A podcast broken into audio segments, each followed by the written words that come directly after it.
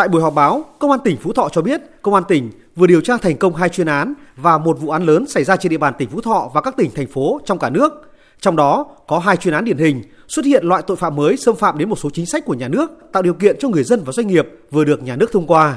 Trả lời câu hỏi của phóng viên liên quan đến vụ mua bán trái phép hóa đơn và làm mua bán sử dụng con dấu tài liệu giả của cơ quan điều tra, Thượng tá Bùi Quang Khoa, trưởng phòng cảnh sát kinh tế Công an tỉnh Phú Thọ cho biết, trong tháng 10 năm 2022, phòng đã phát hiện khởi tố vụ án, khởi tố 5 bị can, trong đó có hai bị can cầm đầu đường dây mua bán trái phép hóa đơn điện tử, làm giả con dấu tài liệu của cơ quan tổ chức với doanh số hóa đơn điện tử đã bán đặc biệt lớn khoảng 25.000 tỷ đồng. Bước đầu xác định thiệt hại về thuế trên 2.500 tỷ đồng.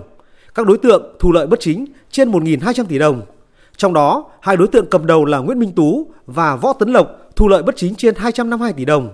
Để hợp thức hóa thủ tục thanh toán qua ngân hàng cho các hóa đơn đã bán, Tú và Lộc thành lập nhiều công ty tài chính cũng với hình thức mua qua mạng Zalo, sử dụng số điện thoại sim giác để đăng ký sử dụng ứng dụng internet banking để bơm tiền cho các đối tượng trung gian làm thủ tục thanh toán xoay vòng. Đối với các hóa đơn đã bán, có mặt hàng cần phải có hồ sơ chứng minh nguồn gốc như đất cát, sỏi, gỗ, xăng dầu, thực phẩm. Nguyễn Minh Tú thông qua mạng internet đã mua 32 con dấu giả của các cơ quan có thẩm quyền để thiết lập các bộ hồ sơ chứng minh nguồn gốc xuất xứ hàng hóa ghi trên các hóa đơn khống chuyển cho các doanh nghiệp mua hóa đơn. Trong vụ án này thì các đối tượng sau khi thành lập ra đường dây thì thông qua trang thông tin điện tử doanh nghiệp Việt Nam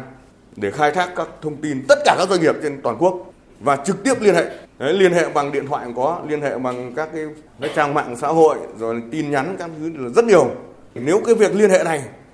thì các đối tượng đã cho biết rõ là các đơn vị sử dụng và cơ quan doanh nghiệp sử dụng là có mua hóa đơn không rồi. Kiến nghị với tổng cục thuế, bộ tài chính trong việc quản lý, sử dụng hóa đơn và cũng kiến nghị với ngân hàng nhà nước trong việc quản lý sử dụng cái tài khoản của doanh nghiệp để ngăn chặn cái tội phạm mua bán trái phép hóa đơn này. Chính là làm sao hạn chế và ngăn chặn được các đối tượng sử dụng được giấy tờ giả trong việc thành lập các doanh nghiệp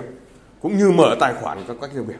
Liên quan đến vụ án, đấu tranh triệt phá các ổ nhóm thu thập mua bán và sử dụng trái phép thông tin cá nhân xảy ra tại tỉnh Phú Thọ và một số tỉnh bạn, Thượng tá Cao Việt Hải, trưởng phòng an ninh điều tra Công an tỉnh Phú Thọ cho biết, thông qua công tác nghiệp vụ, Phòng An ninh Kinh tế Công an tỉnh Phú Thọ đã phát hiện trên mạng xã hội Facebook một số nhóm kín hoạt động trao đổi, mua bán dữ liệu thông tin cá nhân với số lượng lớn, đa dạng với nhu cầu.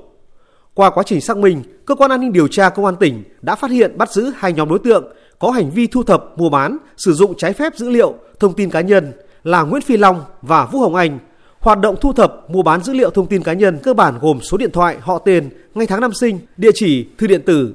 Qua xác minh, cơ quan công an xác định từ tháng 3 năm 2021 đến tháng 5 năm 2022, Vũ Hồng Anh và Nguyễn Phi Long đã thu thập được gần 2,4 triệu dữ liệu thông tin cá nhân, trong đó có nhiều dữ liệu có các trường thông tin liên quan đến bí mật cá nhân như nghề nghiệp, tiền sử bệnh lý, số điện thoại, email. Các thông tin này được các đối tượng mua bán trái phép không được sự đồng ý của các chủ sở hữu thông tin.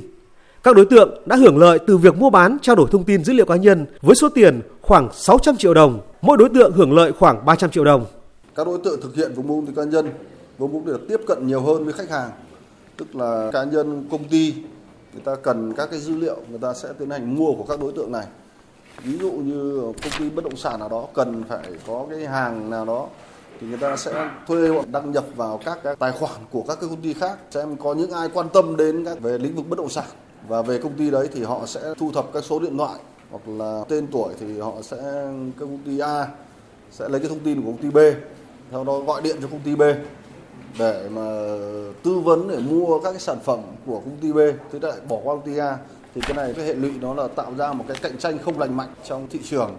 Cũng tại buổi họp báo, Công an tỉnh Phú Thọ thông tin về vụ án lừa đảo chiếm đoạt tài sản và làm giả con dấu của cơ quan tổ chức.